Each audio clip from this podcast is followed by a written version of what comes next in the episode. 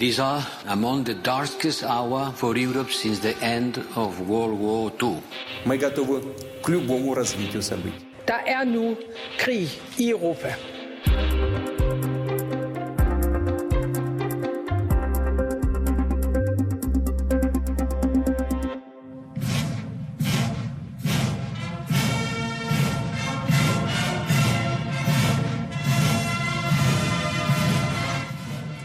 Den russiske forsvarsminister Sergej Shoigu ruller i høj fart ind på den røde plads. Han står rank på passagersædet i en sort cabriolet.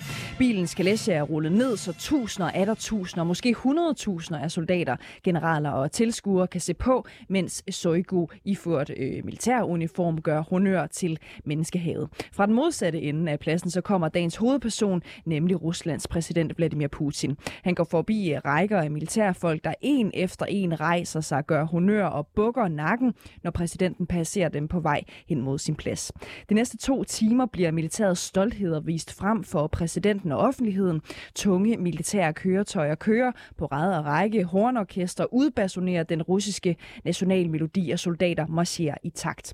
Det hele leder frem mod den store finale, hvor den grå himmel bliver overtaget af 10 kampfly, der med farvede røghaler udgør den russiske trikolore og maler himlen hvid blå og rød.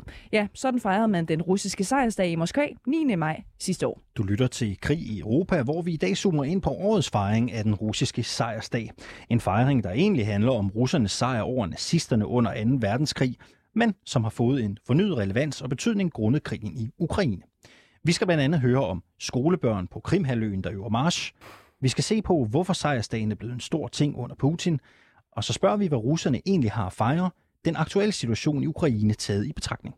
Jeg hedder Alexander Vils Lorentzen. Og jeg hedder Cecilie Lange, og det her er Krig i Europa.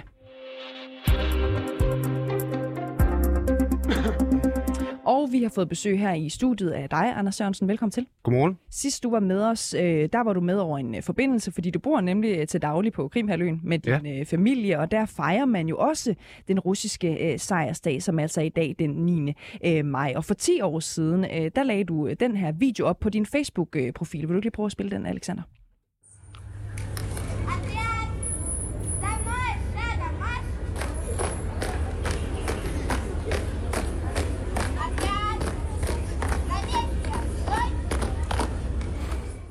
Ja, nu har vi jo ikke billedet med, men man kunne tydeligt høre, at øh, ja, det er din søn, der sammen med, med, med sine skolekammerater øver sig i at gå exercits. Ja. Hvorfor øver skoleeleverne sig på at gå exercits øh, lige netop nu? Og du kan jo sige, at det er noget, som sker hvert år, øh, at børn, når de når en vis alder, eller skolebørn når en vis alder, så øh, praktiserer de øh, exercit. Hvorfor? Så, det er dels en tradition tilbage fra Sovjetunionen. Man holder fast i mange af de traditioner, man øh, har i Sovjetunionen, eller man havde i Sovjetunionen. Du kan sige, det er et led i opdragelsen, for at formulere det på den måde. Altså, ligesom i Danmark, så lærer man om demokrati, menneskerettigheder, øh, seksu- øh, seksualitet osv. osv. Så lærer man i Rusland blandt andet om skal vi sige, patriotisme, og at det er vigtigt at forsvare sit land. Mm. Hvad er øh, sejrsdagen altså i dag, den, den 9. maj? Hvad er det egentlig for en dag for dig og din familie? Det er en dag, hvor vi går ned og ser paraden. Rent faktisk så er vi så heldige, hvor vi bor i Sevastopol, at det bliver også praktiseret, altså man øver, øh, her en øver også inden, øh, så vi kan også gå ned og se det, øh, for eksempel øh, om søndagen eller om lørdagen, øh, bare for og så, efter vi har set øh, paraden, så øh, plejer vi måske at gå ud og spise. Mm. Og så, det er det. Børnene ved på legepladsen og hygge. Hvad, øh, så ud og spise? Ja. Yeah. Og lige måske en tur øh, på legepladsen. Ja. Hvad kan I ellers finde på at, at lave sådan for at fejre øh, sejrsdagen øh, på Krim? Nå, altså, det er, det er, hvad vi laver som familie. Mm.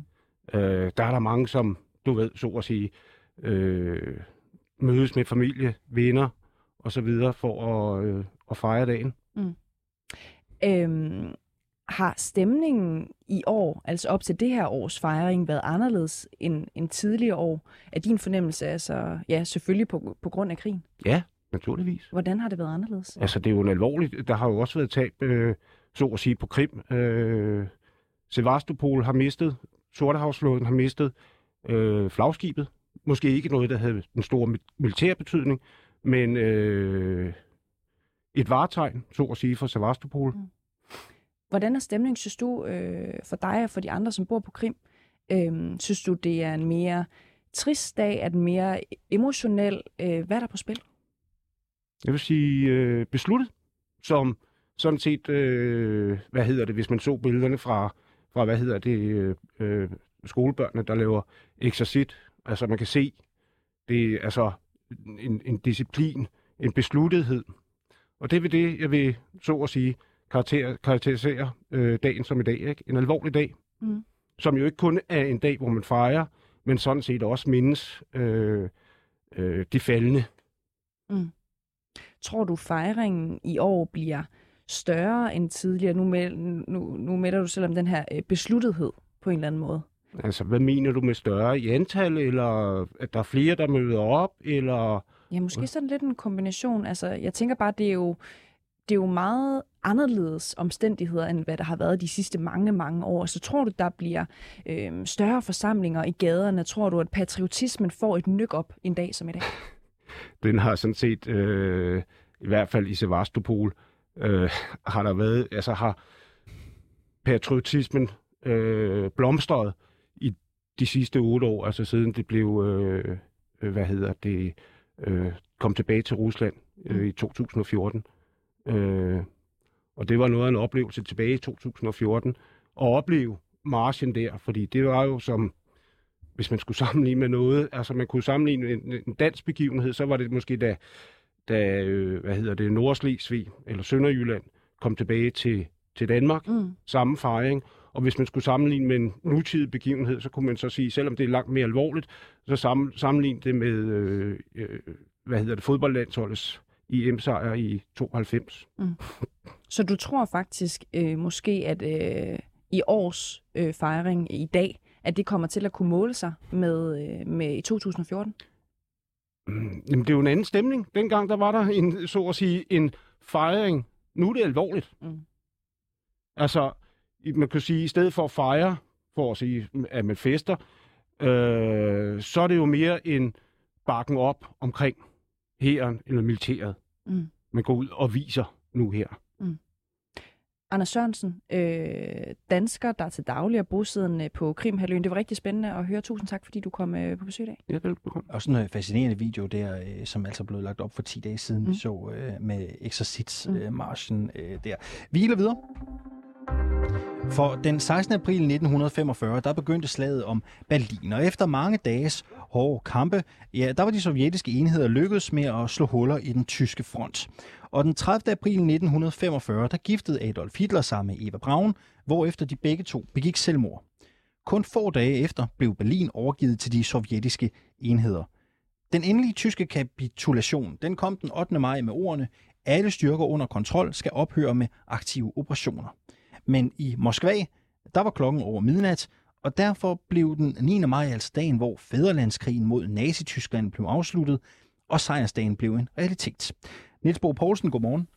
Godmorgen. Du er chef for Institut for Strategi og Krigsstudier, det er du på Forsvarsakademiet. Allerførst, det er 77 år siden, at russerne vandt over nazisterne. Og det var faktisk først efter murens fald, og især efter at Putin kom til magten, at den her dag for alvor blev et af årets største nationale øh, på helligdagsskalaen. Hvorfor det? I sovjettiden, der var det også en stor helligdag, men øh, du har helt ret i, den, øh, den har fået større dimensioner sidenhen. Det skyldes i Sovjetunionen, der konkurrerede den med øh, årsdagen for oktoberrevolutionen og 1. maj, som jo sådan mere socialistiske helligdage, øh, som var vigtige for styrets legitimitet. Så har vi over under Jeltsin, altså da Rusland er blevet selvstændig i 91, og der nedtonede Jeltsin rigtig meget den her begivenhed, og det handlede blandt andet om, at han ville gøre meget op med Sovjetunionen, og i virkeligheden først og fremmest brug for noget politisk, kan man sige, øh, øh, nogle politiske begivenheder, der på en eller anden måde kunne tale op imod kommunisterne, og der var den her krig måske ikke så velegnet. Så det er, som du siger, først da Putin kommer til, og for alvor vel et antal år ind i Putins regeringstid. Det bliver den rigtig store samlende begivenhed i Rusland. Og det skyldes jo blandt andet, at Putin hermed har ligesom en meget, meget stor sejr, øh, der kan få russerne til at ranke ryggen. Og så er det jo så også en begivenhed, i hvert fald den måde Putin udlægger det, som alle russere, uanset om de er muslimer eller kristne, uanset om de er etniske russere eller hvad ved jeg, dagastanere eller nogle af de andre folkeslag, der bor i Rusland, så har de alle sammen den samme andel i det. Så det bliver sådan en forenende begivenhed. Prøv lige at sætte nogle flere ord på det. Hvilken rolle spiller den her dag for Putin? Nå, altså den er, øh, den er rar for Putin på tre områder. Øh, for det første er den årsag, jeg lige nævnte nu, at man kan bruge det som, som noget, der kan bringe alle russerne sammen og skabe sådan en fælles fortælling om, at øh, vi russere, vi er de gode og de stærke, vi vandt øh, mod, næsten mod alle odds i 2. verdenskrig, og vi befriede Europa fra nazismen. Og den anden grund til, at det så er en vigtig fortælling, det er, fordi der så også samtidig ligger i den her fortælling, særligt når vi ser det med, øh, i forening med alt, hvad Putin ellers gør øh, omkring historiske mærkedage, så bliver det også lidt til en fortælling om, at russerne har brug for en stærk stat. Gør måske ikke så meget om den her stat observerer alle menneskerettighederne eller men russerne har først og fremmest brug for en stærk stat, der kan skabe stærkt forsvar og beskytte mod omverdenen. Og den tredje grund til, at det her er en rar begivenhed set med Putins øjne, det er så også, det giver Rusland noget skammermagt i forhold til øh, nabolandene. Altså vi skal dukke os lidt, når Putin går på podiet i dag, øh, fordi at øh, han befriede os fra nazisterne, og derfor skylder vi ham evigt taknemmelighed. Og de lande, der har en anden fortolkning, for eksempel balterne, polakkerne og ukrainerne, der mener, at de ligesom var blevet besat som befriet af den røde her i 44-45, øh, de kan så udnævnes til en form for nynazister. Kommer Putin til at snakke om nazister igen i dag, tror du? Det kunne man jo godt mistænke. Jeg kan næsten ikke forestille mig andet, end at det bliver helt centralt. Vi fik allerede et hint i går, hvor han var ude og sende lykkeønsninger ud til øh, andre tidligere sovjetrepublikker. Og der, øh, der sagde han allerede, at det her det var den samme kamp, der sker i dag i Ukraine, som skete under 2. verdenskrig. Ja, og, og, øh, og lad os lige blive lidt ved det, ikke? for det er jo der, jeg gerne vil, vil på vej hen. Ikke? Sejrsdagen, den passer vel belejligt ind i det narrativ, som Putin forsøger at skabe om krigen i Ukraine. Ja, det gør den jo i allerhøjeste grad, hvis man vel og mærke har øh, et øh, ensrettet land, hvor der ikke er nogen presfrihed øh, til sin rådighed. Fordi øh, man kunne jo netop sige, øh, som ukrainerne selvfølgelig også er hurtigt til at sige, at den her gang, der er der altså russerne, der er aggressorer, og der er den fuldstændig umtvistelige trussel fra et fuldstændig øh, hemmingsløst nazistisk regime, som Sovjetunionen stod over for i 1941, øh, er jo ikke på nogen måde matchende med den virkelige eller indbildte øh, forestilling om, at øh, Ukraine på lang sigt skulle kunne true Rusland, hvis det blev medlem af NATO. Øh, så det er jo altså kun, hvis man som Putin fuldstændig kan forme meningsdannelsen, at man kan bruge den på den måde, han gør. Men derfor er det selvfølgelig oplagt, altså bolden ligger jo lige til at skyde på mål for ham. Nu nævner du selv det der med statsstyrede medier og manglende pressefrihed. Ikke? Set ud fra sådan et propagandasynspunkt, er det særligt belejligt for Putin, at sejrsdagen falder i dag, eller ville det lige år have været bedre, at den var faldet på et andet tidspunkt? Jeg tror, som du er inde på her, at, øh, at, at Putin kan måske godt i sit stillesind er så over, at øh, den røde her kom så hurtigt til Berlin, øh, som de så gjorde, at måske øh, ville han sige, at det havde været rart, hvis det lige havde taget et par måneder mere, øh, fordi så kunne det være sammenfaldende med en eller anden form for exit øh, fra, øh, fra Ukraine. Og der er jo ikke noget, der tyder på, at Putin kommer til at stå i dag og øh, erklære, erklære øh, sejr. Han kommer allerhøjst til at bruge det som en form for, for, for, for betoning over for russerne om, at det går sådan set efter planen i, i, i Ukraine, men der er et stykke vej nu. Det er noget med, at militærparaden måske ikke bliver helt så stor, som den plejer. Ifølge øh, Forbes Magazine, så vil paraden i år være 35 procent mindre end planlagt. Og det skyldes ifølge Forbes krigen i Ukraine. Har man skruet ned, fordi det ikke går så godt? Efter hvad jeg har oplyst, så er en af flere grunde til, at øh, der er, øh, øh, der er noget mindre øh, mængde øh, våbensystemer øh, på den røde plads i dag. Det skyldes, at øh, man i et vist omfang har brug for øh, de, øh, de våben, der skulle præsenteres i krigen mod Ukraine. Det gælder måske ikke så meget den enkelte kampvogn, men det gælder ifølge hvad jeg, hvad jeg kan forstå på, på, øh, på nogle af dem, der forstand på det, det gælder øh, de køretøjer, de særlige blokvogne, du transporterer kampvognen på. Det er jo sådan en kampvogn for eksempel ikke kan køre så langt på deres bælter selv. Øh, det slider for meget på dem, så i stedet for skal de transporteres på specielle lastvogne. Og det er jo det samme type lastvogn, der i givet fald skulle transportere rigtig, rigtig mange kampvogne om der tunge våbensystemer ind til Moskvas centrum. Så det er sådan måske et eksempel på det. Omvendt er der også tegn på, at, at russerne ikke desto mindre, og det er jo ikke overraskende, de tænker også rigtig meget om, hvad de skal vise ved paraden i dag. Så vi vil jo garanteret komme til at se mindre øh, omfang nogle af de helt nye våbensystemer, fordi det er vigtigt for russerne at vise, at de har dem. Niels Bo Poulsen, chef for Institut for Strategi og Krigsstudier på Forsvarsakademiet. Tak fordi du var med her til morgen. Selv tak. Ifølge BBC så siger Kreml, at årets sejrsdag bliver fejret med parader i 28 russiske byer i dag. Paraderne vil i alt involvere 65.000 mennesker, 2.400 styks militært hardware og mere end 400 fly.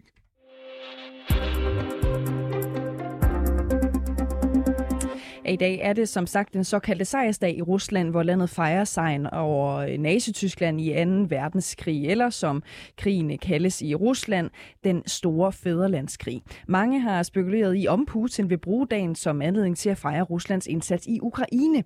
Men er der egentlig overhovedet noget at fejre? Det kan vi jo passende spørge øh, dig om, øh, Claus Mathisen, lektor i russisk sprog, kultur og militære relationer ved Forsvarsakademiet. Velkommen til programmet. Jo, tak. Er der noget som helst at fejre for russerne i forhold til krigen i Ukraine? Arh, det, man kan jo i hvert fald ikke øh, markere sådan en stor altafgørende sejr. Men øh, man kan selvfølgelig sige, at man har taget op med det, man har øh, taget kampen op med det, man opfatter som nazismen i Ukraine. Øh, og øh, der er jo også noget, man har opnået. Man kan måske hævde, at man har fået befriet Mariupol, og så kan man måske også hævde, at man har øh, øh befriet øh, regionen nord for Krimhalvøen, den der hedder Kherson-regionen. Så hvis man vil præsentere noget, der kan ligne en slags sejr, så kan det så man vel nok lade sig gøre. Mm. Du, øh, du nævner nogle forskellige øh, regioner her. Du nævner også Mariupol.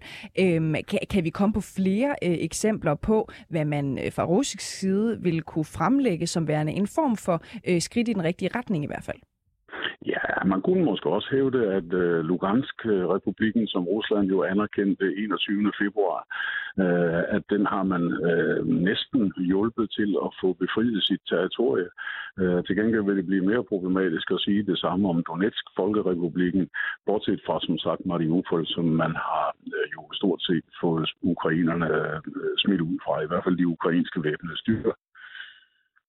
Lad os prøve lige at starte med øh, Mariupol. Øhm, har russerne indtaget hele byen nu, og dermed også øh, Azovstal-stålværket, hvor der jo har været, ja, lad os bare være helt ærlige, voldsomme kampe mod den ukrainske Azov-bataljon? Ja, ikke kun imod den, men også imod nogle ukrainske marineinfanterienheder, mm. der har været involveret i kampene. Men det er rigtigt, der er stadigvæk øh, modstandslommer, må man vel efterhånden kalde det, tilbage på det, det her kæmpemæssige stålværk, som i sine velmagsdage havde 40.000 ansatte. Og under stålværket blev der bygget et øh, anlæg til netop øh, beskyttelsesformål i tilfælde af nuklear krig. Og det er nede i det her besynderlige virvar af gange og rum, at nogle af de ukrainske enheder til tilsyneladende stadigvæk gør modstand, men det lakker mod enden. Kan det betegnes som en, en sejr fra russisk øh, side? Kan man sige det på nuværende tidspunkt, altså i dag, den 9. maj på, på, på sejrsdagen?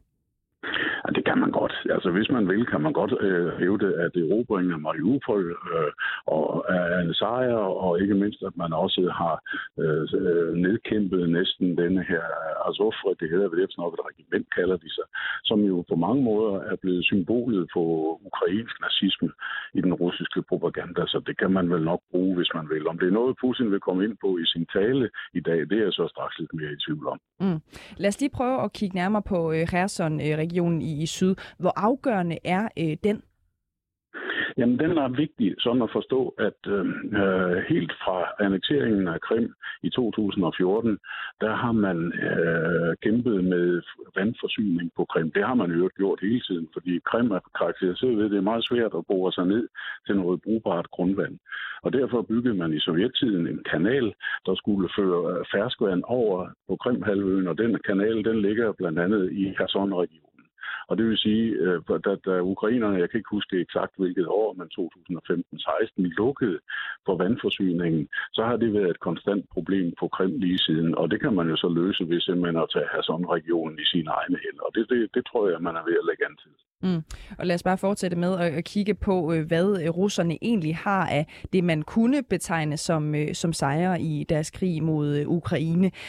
Hvor langt er russerne fra at have indtaget hele Donbass, som jo skulle være deres nuværende mål? der må man sige, at der er altså et stykke endnu. Som jeg sagde, så Luhansk-regionen øh, er man egentlig ikke så ringe kørende i. I hvert fald at dømme ud fra forskellige kort, der viser øh, der viser øh, de russiske fremrykninger. Om de så har fuld kontrol, det er svært at sige. Til gengæld i, i øh, Donetsk, øh, regionen, som ligger syd for, der har man altså ikke rigtig formået at lave nogle fremstød ud for den gamle kontaktlinje. Det meste er sket nede sydpå, som man sagde. Mariupol ligger jo faktisk i Donetsk Folkerepublikens såkaldt forfatningsmæssige område, det vil sige, at i russisk optik skal den tilhøre dem. Mm.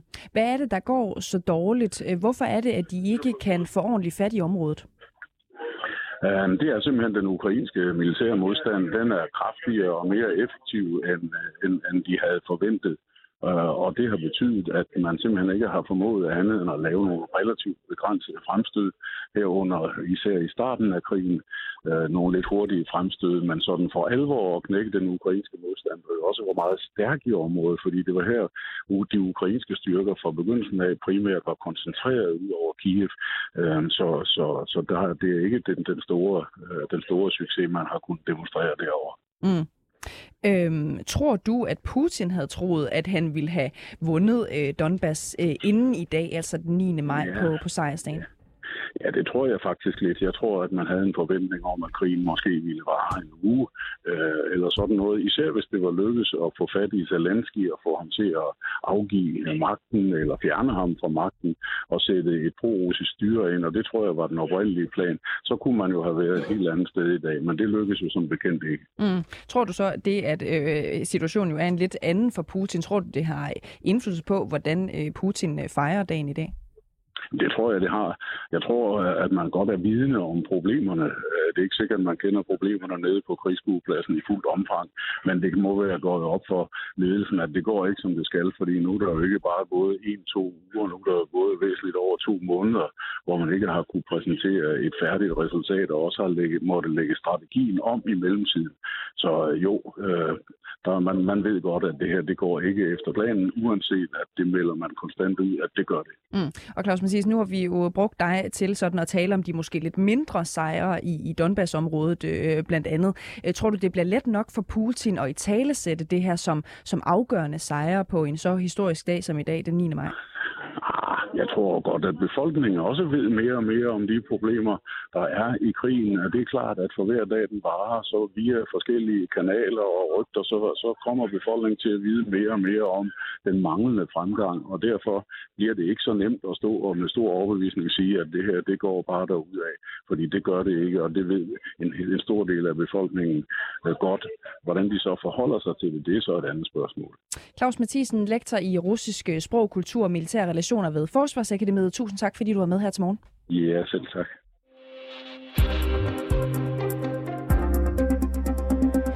Nu har vi lige talt om øh, sejrsdagen set i kontekst af krigen i Ukraine.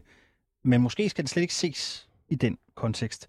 Jesper Larsen, godmorgen og velkommen. Godmorgen. Du er freelance journalist og mediekritiker, kalder vi dig også her i programmet. Øh, velkommen til. Du mener ikke, at den russiske sejrsdag spiller nogen rolle i forhold til krigen i Ukraine? Hvorfor ikke? Nej, fordi at, øh, altså, ja, nu er det jo en årlig begivenhed, og øh, jeg tror øh, ikke, at man vil politisere den, og vi kommer ikke til at se sådan nogle øh, store fakta, altså sådan noget masse mobilisering eller, eller noget som helst øh, øh, i den stil. Altså, jeg tror, man vil have fokus på øh, den sejr, som det repræsenterer i den store patriotiske krig, som for 77 år siden over Nazi-Tyskland. Der har været spekuleret meget i, om Putin ønskede at kunne øh, udråbe en sejr i krigen den her dag. Er det ren spekulation, eller har der på nogen måde været noget sandhed i det? Øh, jamen, jeg siger, det er spekulation, fordi jeg var jo øh, inde hos øh, jer og sige, at øh, nej, 9. maj vil ikke have betydning, og efter det så øh, Putin eller Lavrov, der har været ude og sige, øh, sige det samme, at vi, vi begynder ikke at ofre materiel og mandskab og så videre for at nå et eller andet bestemt resultat til, til 9. maj. Altså det, det tror jeg aldrig har været, øh, været planen. Altså selvfølgelig vil det være der, jo hurtigere jo bedre, men, øh, men øh, det bliver ikke styret på den måde.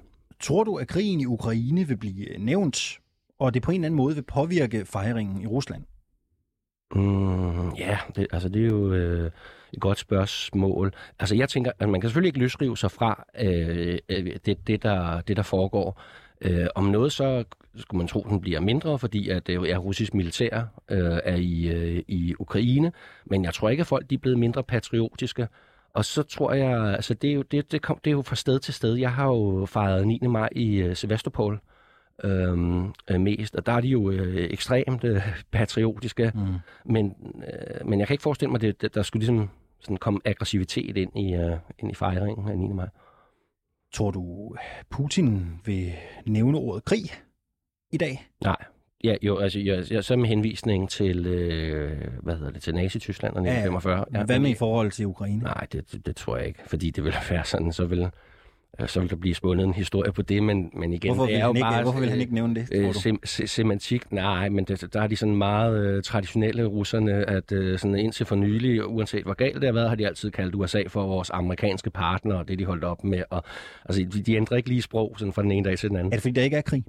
Øh, altså, det, det siger han jo, det, det ikke er. Og jeg tror, han vil netop holde fokus på det her med, at det er en speciel militær operation, hvor de vil opnå nogle helt specifikke mål, og derfor vil han ikke øh, kalde det krig. Og, og, og der er jo også det semantiske i, og, og retorikken i, at vi er ikke i krig mod Ukraine. Kan du godt forstå, at han ikke vil kalde det en krig? Ja, det kan jeg godt forstå, og det gør alle jo. Det vil altså, du heller ikke selv kalde det? Nej, ikke. Hvis jeg var, altså, hvis jeg var Ukraine, ville jeg selvfølgelig kalde det en krig, men ikke hvis jeg var Rusland. Er der krig?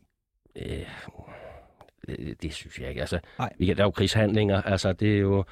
Øh, det, det gør jo ingen forskel for de mennesker, det berører, om vi kalder det det ene eller det andet. Øhm, så.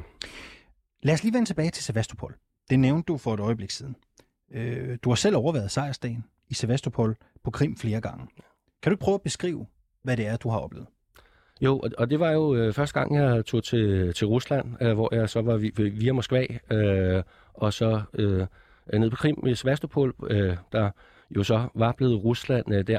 Og det var 2015, altså 70-årsdagen. Øh, og, øh, og jeg vidste simpelthen ikke, hvad jeg skulle forvente, men jeg var øh, altså så positivt overrasket, fordi at det var virkelig en... Øh, i, I forhold til, til Danmark ville vi tænke på, at en militærparade er sådan aggressiv på en eller anden måde. Men det her, det var virkelig sådan en, en fejringsdag, hvor øh, det her isenkram og soldater og det udødelige regiment og så videre, at de går gennem gaderne, og hvor man som sådan borger til noget, de kan stå på første parket. Øh, og, og dengang, der var der... Øh, jo, altså, øh, der, altså, der var humøret højt, kan man sige. Der var også Stalin-flag øh, og, og Sovjet og så videre øh, flag, og, og det, sådan, og nogle af dem, de aftog sig over årene. Mm. Er det en hyggelig dag? Ja, absolut. Det ja. er sådan en familiedag, øh, og øh, altså, hvor du går med din familie ned og ser paraden og, og kigger på det, og Øh, der var også nogle, øh, og der er fyrværkeri om, om aftenen, og så sidder man og kigger ud over havnen der i uh, Sevastopol, hvor der er krigskibe, og det er legnet op, mm. og så kommer der uh, fyrværkeri. Uh, det, øh. øhm, stemningen på den her dag, har den på nogen måde ændret sig over årene? Ja, øh, det har den. Og, og det, var net, det var netop det, fordi at mit første indtryk, det var så positivt, fordi altså, alle var jo utrolig glade og euforiske. Og så øh, året efter, så var det sådan aftaget lidt, fordi så var folk sure over, jamen hvorfor er vores nummerplade ikke blevet skiftet ud endnu, og øh, hvad, hvad sker der med det her, øh, hvor, hvorfor er de her ting ikke fikset, øh, fordi nu, nu var det jo blevet Rusland, og hvorfor har jeg ikke fået mit, øh, mit pas, og, og altså sådan nogle, sådan nogle ting. Øh, så øh, man kan sige, euforien, den faldt øh, fra at være virkelig høj i, i 2015 på jubilæet, øh, og så til, til, til 16 og, øh, og 17. Og jeg kan huske i 17, så tænkte jeg sådan, okay, nu er de almindelige øh, russere, alle de her, altså, nu er de sådan, hvorfor, ja, hvorfor er der huller i vejene, og hvorfor er det her ikke fikset, og vi skal have Putin til at kigge på det her, hvorfor har en, en ukrainsk oligark fået en... Så de brokkede sig? Ja, ja, ja, ja, så det, de kunne godt brokke sig, altså de, de fejrer selvfølgelig dagen, men det var ikke det her med at have sådan fuldstændig idealisering, men, men, altså, men så sige, der er ikke nogen, der vil tilbage til Ukraine øh, men, der. Men, men det er vel noget andet i år, er det ikke det?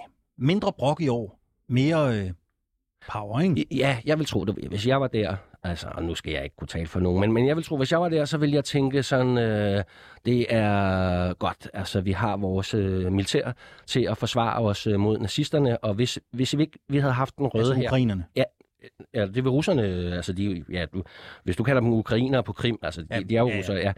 ja. Øhm, øhm, og de har russisk pas, og der er russiske regler og sådan noget. Øhm, men, øhm, men jeg tror virkelig, altså de vil tænke, jamen det var jo den røde her, og, og det her militær, der forsvarede os for udryddelse for Nazi-Tyskland. Altså de har jo en helt anden historie øh, med Nazi-Tyskland, end Danmark har, for, for eksempel, så, så opfattelsen er også en anden der. De her, de bliver set som øh, forsvarer af, af byen. Øhm, oprindeligt fejrer man jo øh, den her dag for ligesom at markere øh, russernes sejr over øh, nazisterne. Sovjet. Ja. Sovjet. Nu er vi jo øh, i en ny situation i Ukraine. Ser du også det som en, hvad skal man sige, ny og moderne kamp mellem Rusland og nazister? Oh, altså, jeg vil sige, det her det er sådan et meget større øh, emne, men for de mennesker, som der er der i Donbass, så er det bare altså, nazisterne, der kommer tilbage. Øh, og vi kan drage de historiske øh, paralleller, fordi der var jo det, der er Vestukraine i dag, var Polen dengang, og, øh, og den ideologi og, og så Ja. videre, insignia, det, det, det, det, det kommer så derfra. Så for dem, så tror jeg, at de, de ser bare det her som, øh, jobbet er ikke gjort færdigt, og det må, nu vil vi gøre noget. Her til sidst, ikke? Skal du selv fejre dagen i dag? Ja, det skal jeg. Hvad skal der ske? Jamen, øh, jeg, jeg, jeg kan ikke tale så meget om det. Jeg skal ud og lave nogle øh, optagelser, og så er jeg inviteret til noget arrangement med nogle, øh, med nogle russere senere. Hvad skal I lave? Øh, jamen, jeg, oh, jeg har ikke sat mig så meget ind i programmet, men der bliver sådan en øh, kulturoplevelse, øh, hvor vi øh, ser noget film, og der ser noget kunst, og... Øh, Balalaika-musik? og så, ja, ja, altså det, det, ja, jeg, jeg, tror, det, det, det kunne jo godt være, men jeg tror mere, det vi er oppe på de højere klinger. Det er med en sådan nogle- fest. Ja, det er det. Det er en fest? Ja, Okay. men det er også sådan øh, meget øh, patriotisk, tænker jeg, men, men stadigvæk apolitisk. Jeg tror ikke, at man vil tale så meget om Ukraine øh, altså, i sig selv. Hvor skal den fest holdes henne? Øh, jamen, det, det skal jeg ikke... Øh. Må vi komme med? Øh, nej, det må I ikke. Det må vi ikke? Der, nej, for der må, der må ikke filmes. Øh, altså, øh, Hvorfor ikke? Er det hemmeligt, det her? nej, men øh, altså, der er jo nogle russere, som der jo øh, føler sig truet. Så det og, for og, er, og er blevet truet, ja. Okay. ja. Og, øh, og, og, og det vil jo sige, det, det er jo også en stemning, som der, der ligesom er skabt i, i Danmark. Altså, der er mange, som der ikke udtaler sig om, om ting, fordi at så, så kan de blive, blive Det- ramt. De er det- bange det- for repressalier, Det, simpelthen. det er simpelthen pressens skyld, at I bliver nødt til at, at holde det her arrangement skjult. Nej, altså ikke øh, kun, men, men altså, der, der er også? nogen... Ja, ja, også. Ja. Der er nogen, der frygter for sikkerhed. Ikke? Der mangler jo lidt nogle nuancer i debatten, som jeg er glad for, at I øh, tager op øh, ved at invitere mig. Som altid, når vi har besøg af dig, slutter vi med et brag. Uh, Jesper Larsen, øh, freelance journalist og mediekritiker, tak fordi du var med øh, her til morgen øh, igen. Det er ikke det sidste, vi har, vi har hørt fra dig. Overvej lige, om vi ikke må komme med til den fest der. Vi kan også lige tilføje, at de årlige sejrsdagsparader i Rusland, de begynder nu her klokken 9, Ja. hvor Putin også vil deltage i den helt store parade i Moskva.